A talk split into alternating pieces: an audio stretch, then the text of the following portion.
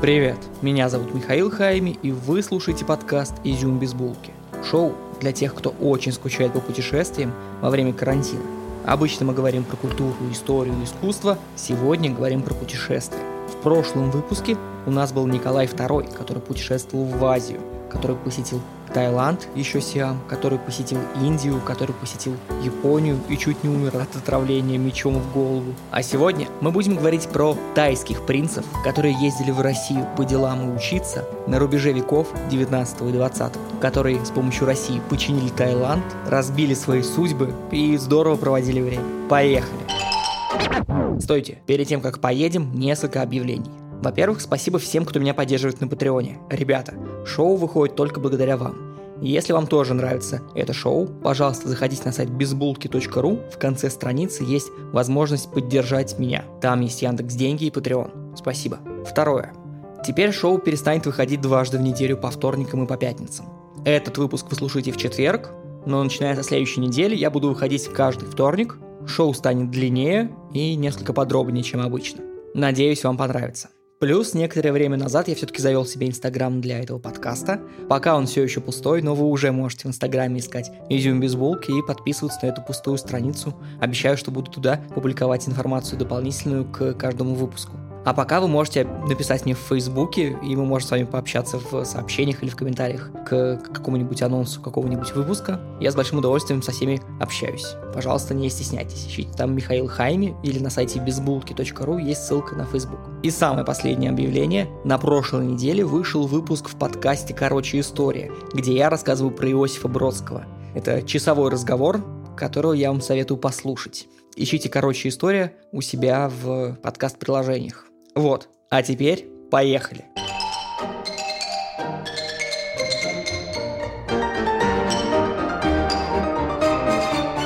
Итак, в 1890 году Николай II во время своей заморской поездки посещает Сиам. Сиам – это старое название Таиланда. Давайте определимся с тем, где он находится. Посмотрите на карту, найдите там Евразию. С правой стороны есть два больших полуострова – Полуостров Индостан, на котором находится Индия, и восточнее, справа, находится еще один полуостров, южнее которого начинается такая россыпь островов. Так вот, этот полуостров называется Индокитай. Такое название придумали французы, потому что люди, которые живут на этом полуострове, одновременно похожи и на индусов, и на китайцев. Вот такие вот затейники французы. В общем, самый юг этого полуострова, последняя страна, как раз-таки Сиам, ну или Таиланд. В конце 19 века, как раз когда ее посещает Николай II, у Сиама большие проблемы. Дело в том, что англичане и французы считают, что им пора расширить свои владения. Если британцам принадлежит Индия, которая сейчас британская Индия, если французам принадлежит, допустим, Вьетнам и большая часть Индокитая, то Сиам остается очень сильным независимым государством. Вы можете думать о Сиаме примерно как о Швеции – во-первых, потому что это тоже полуостров. Швеция находится в Скандинавии. Шведы когда-то были настолько сильны, что смогли выдворить всех норвежцев, которые тоже живут в Скандинавии, на горный хребет. Почти вся Норвегия – это просто горы, где им повезло найти в самом начале 20 века нефть, потому что это страна, где нет буквально ничего, где нет возможности вести нормальное сельское хозяйство, потому что шведы, когда они были сильными, всех туда согнали, кто им был не мил. Сиам сделал то же самое. Им не нравились вьетнамцы, и они их подвинули подальше за горы, поближе к морю, потому что там тоже практически ничего не происходит.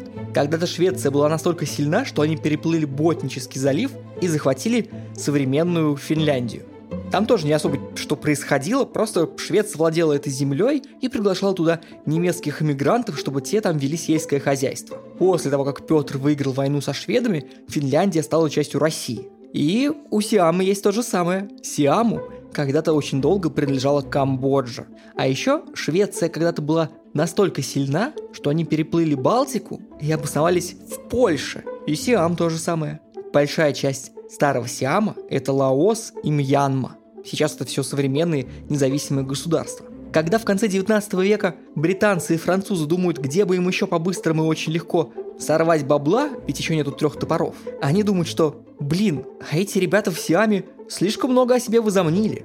и британцы, и французы буквально разрывают Сиам на части. Мы знаем с вами эту страну как Таиланд, потому что былое величие поблекло, потому что из старого Сиама произошла современная Камбоджа, большие куски Малайзии, Лаос и большие куски Мьянмы, ну еще какие-то куски Вьетнама. Но чем вообще силен Сиам и зачем на него нападать, если ты и так уже очень большая и богатая Британская империя, или если ты богатая Франция? Дело в том, что Сиам расположен потрясающе удобно географически. На западе, слева, через Индийский океан, находится богатейшая Индия, с которой удобно торговать морем.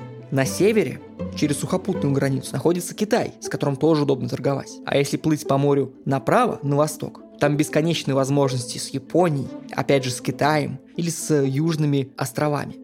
Сиам – большой молодец, который входит в 19 век с огромным куском удачи. Они могут торговать и с пришедшей Британской империей, и с пришедшей Францией. Но, но у британцев и французов совершенно другие планы. Британцы колесят по Сиаму, заезжают к маленьким царькам и князькам и рассказывают им, как здорово быть самостоятельным государством под протекторатом Британской империи. Французы делают то же самое, но рассказывают, как здорово быть самостоятельным государством, когда есть эгалите, фратерите и либертерите. Простите мой французский. Поэтому, когда в 1890 году Николай II наконец-таки приезжает в Сиам, в Таиланде это производит огромный фурор. Наконец-то нас услышали.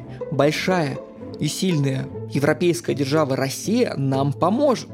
Но Россия не очень хочет помогать, хотя бы потому, что еще Александру II, вдумайтесь, Александр II, это как это ж далеко, ему писали принцы и короли Таиланда с просьбой помочь им побороть э, Британию и Францию. Потом Александру Третьему писали то же самое. И Александр Третий сидя в куче писем из Таиланда, думает, что ладно, ладно, мой сын там будет рядом, он заедет, посмотрит. Поэтому Николай II, пока он еще цесаревич и не глава государства, заезжает в Сиам всего за неделю, не обещает никакой помощи и уезжает. Это было в прошлой серии. А вот в этой серии проходит 6,5 лет, и в 1897 году король, не царевич, не принц, не амбассадор, сам король Сиама, Рама V чье имя Чулаон Корн, посещает Россию.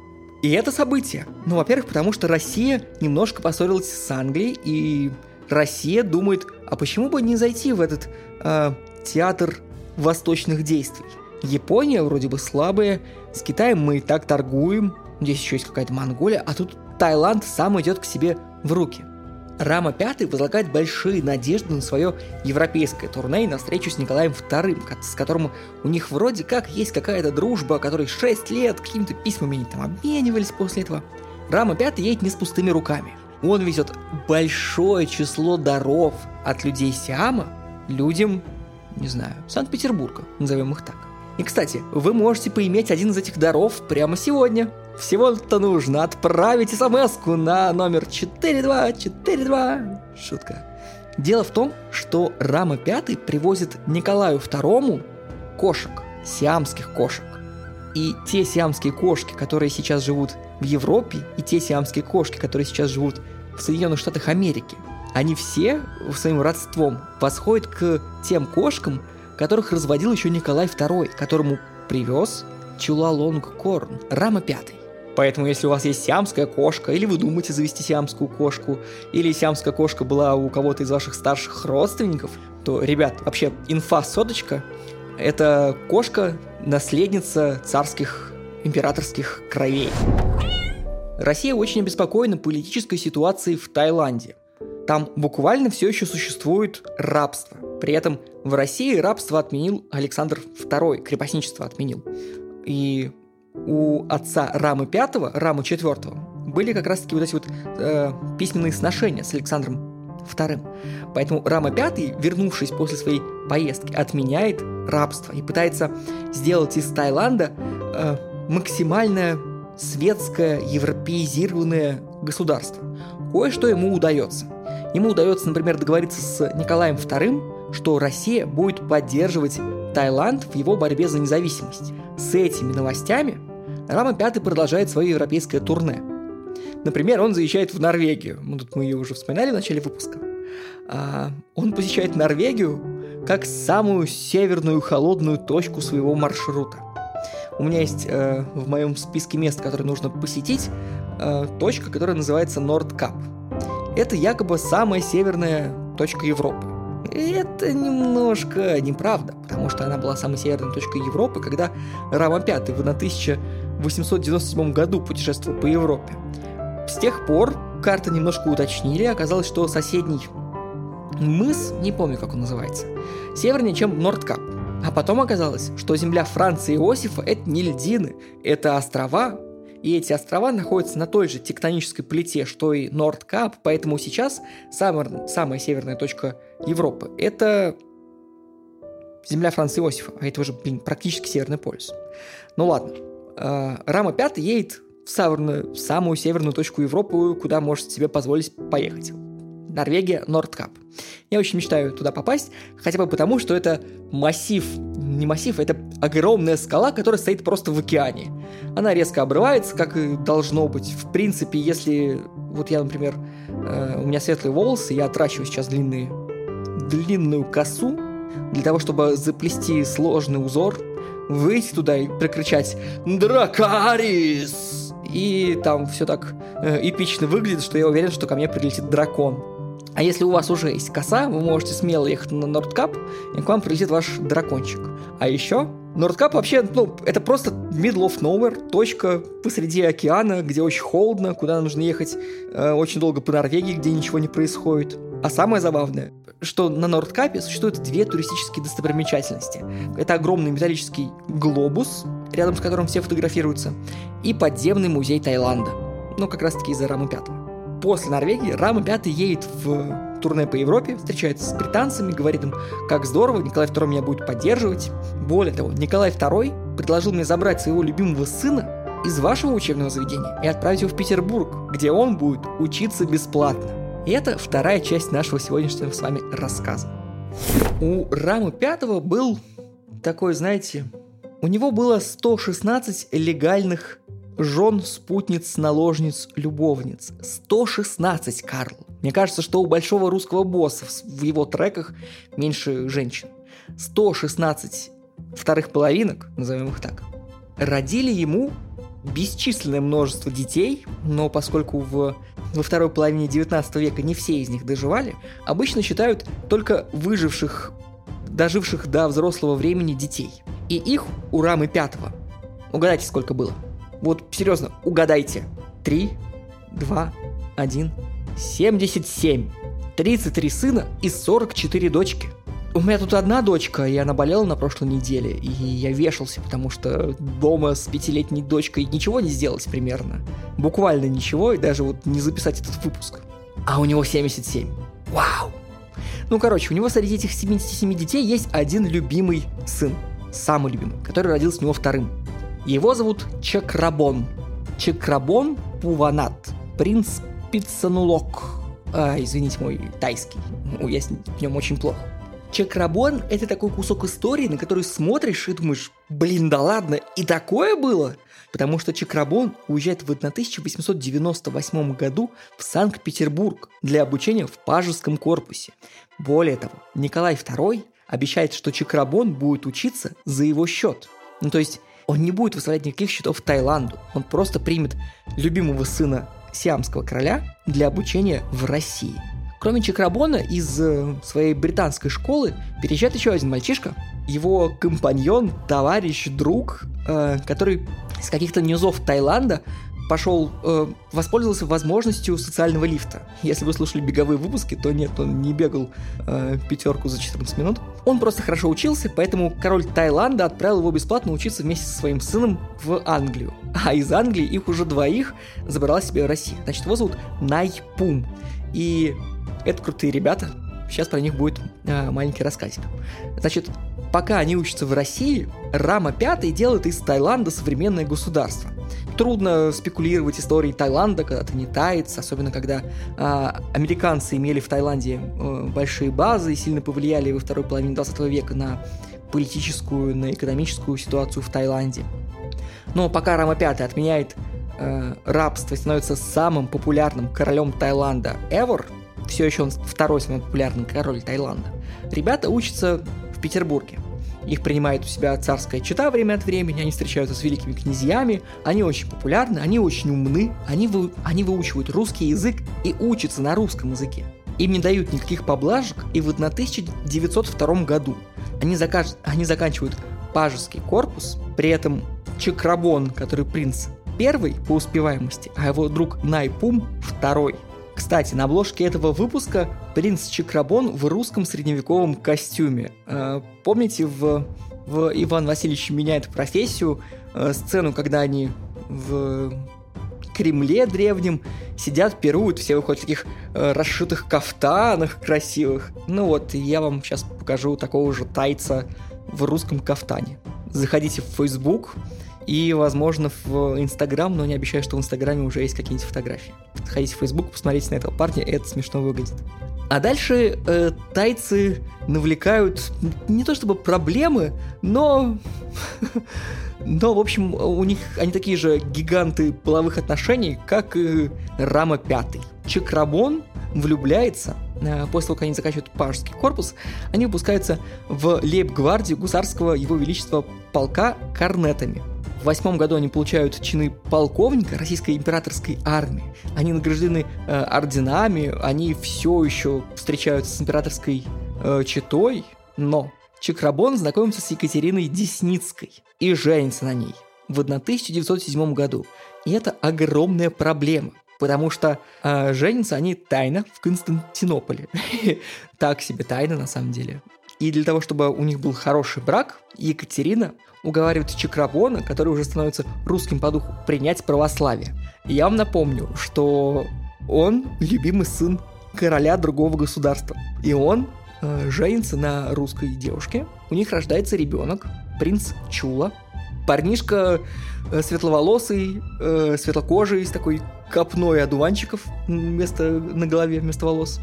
И это огромный э, скандал, потому что все палки, как, не потому что, а по какой-то причине все палки висят в друга Чакрабона, Найпума, который просто вешается. Они особо не были близки с принцем, а тут Таиланд официально заявляет, что ты, дорогой Найпум, совершил ошибку.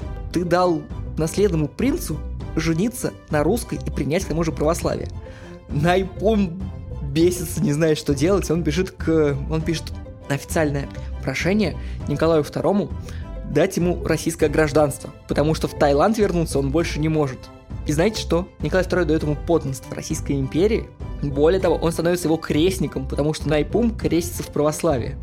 Но на самом-то деле он мог этого не делать, потому что очень скоро Чакрабона прощают, он возвращается в Таиланд, где становится наследным принцем. Дело в том, что старший брат э, Рамы V, Рама VI или Вачиравуда, э, Вачиравуда, так вот, у Вачиравуда нету детей, а у Чакрабона есть русский ребеночек.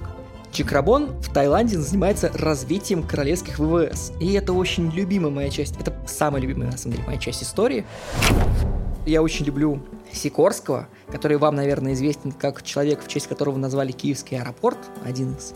Еще как человек, в чью честь назвали какой-то кусок э, дороги в Санкт-Петербурге, назвав это площадью. Но это тоже неинтересно. Сикорский придумал современную схему э, вертолета, когда есть главный несущий винт и винт на хвосте, который не дает вертолету крутиться на месте. Не помню, как называется винт правильно. Сикорский – в начале 20 века находится в Санкт-Петербурге и занимается воздухоплаванием. Сикорский создает тяжелый аэроплан Илья Мурмец, который участвует в Первой мировой войне. Вообще Сикорский гений, и про него когда-нибудь будет выпуск в этом подкасте. Так вот, а, моя часть любимая часть истории в том, что Чакрабон мог знать Сикорского, и когда он возвращается в Таиланд, он занимается развитием королевских ВВС Сиама. Но, к сожалению, он умирает э, молодым в 1920 году, не успев занять престол после своего брата, который умирает всего через 5 э, лет в 1925 году. Кстати, это забавно, все короли Таиланда, э, начиная с 1782 года, э, имеют имя Рама. Сейчас на престоле Рама X. И вы можете меня спросить, эй, парень, а ты, наверное, забыл, как там поживает наш друг Найпум? О, это и вообще смех и ржака. Найпум участвует в Первой мировой войне, пользуется популярностью у солдат, находит себе гражданскую жену, которая старше его на 20 с чем-то лет, с которой у них вроде бы не было никаких эротических отношений, ну, были, была душевная связь. Представьте себе, э, душевная связь между маленьким парнем тайцем и взрослой э, русской женщиной. Ну, ладно, так себе шутка, извините. Найпум после того, как совершается э, революция в 17 году, бежит во Францию и живет там в качестве беженца, учит французский и работает э, писарем и секретарем в разных местах, в том числе у очень богатых американцев, которые о нем заботятся. На Ипуму приглашают в уже Таиланд, где предлагают ему место преподавателя в военной академии. Но в таком случае ему пришлось бы э, стать лейтенантом тайской армии. Он отказался, чтобы поддержать честь кавалерийского офицера, ведь он не может служить меньше, чем в звании полковника. Нашел эту информацию в интернете, не, не знаю, насколько это правда, но если да, то выглядит довольно печально. Он остается в Европе, где происходит Вторая мировая война, которую он проводит во Франции. А в 1947 году Чула Чакрабон, тот сиамский принц, который э, сын его друга Чакрабона, приглашает его в Англию к себе домой. Найпум приезжает как э, друг его отца и умирает там в 1947 году. При этом важно сказать, что когда Найпум брал российское подданство, он отказался от э, тайского сиамского гражданства и от сиамского имени. Я его называл Найпумом, но на самом деле он большую часть своей жизни был Николаем Николаевичем Найпумом. Он потерял свою родину в виде Сиама, потом потерял свою родину в виде Российской империи, потом уехал из Франции и умер в Англии. И Найпум – удивительное вообще стечение обстоятельств. И здесь важно сказать еще кое-что. Он был очень близок с императорской семьей, в конце концов Николай II был его крестником. И Найпум был самым близким к императору буддистом. Во многом поэтому в самом начале 20 века, когда Агван Даржи, представитель Далай-ламы 13 в России, предлагает в Петербурге возвести храм Дацан, Найпум всячески это приветствует и продвигает эту идею перед Николаем II. Дацан все еще существует. Это прекрасное место, которое я вам рекомендую посетить в Петербурге, он находится на станции метро «Старая деревня». И я не случайно начал говорить про Тибет и буддизм в конце выпуска, потому что следующий выпуск у нас с вами будет про путешествие русских в Тибет. Как тайно фотографировали дворец в Лхасе, и как эти фотографии совершенно случайно попали пиратским образом в журнал National Geographic, который их опубликовал, э, собрал какое-то количество денег и смог продолжать существовать. Поэтому, вы знаете, современный National Geographic как журнал туристической фотографии только потому, что э, русские ребята, про которых будет в следующий рассказ, смогли тайно сфотографировать Лхасу. На этом все. Спасибо большое. Заходите ко мне в Facebook и в Instagram, подписывайтесь на Patreon, потому что вы лапки и зайки, я вас очень люблю. Пока.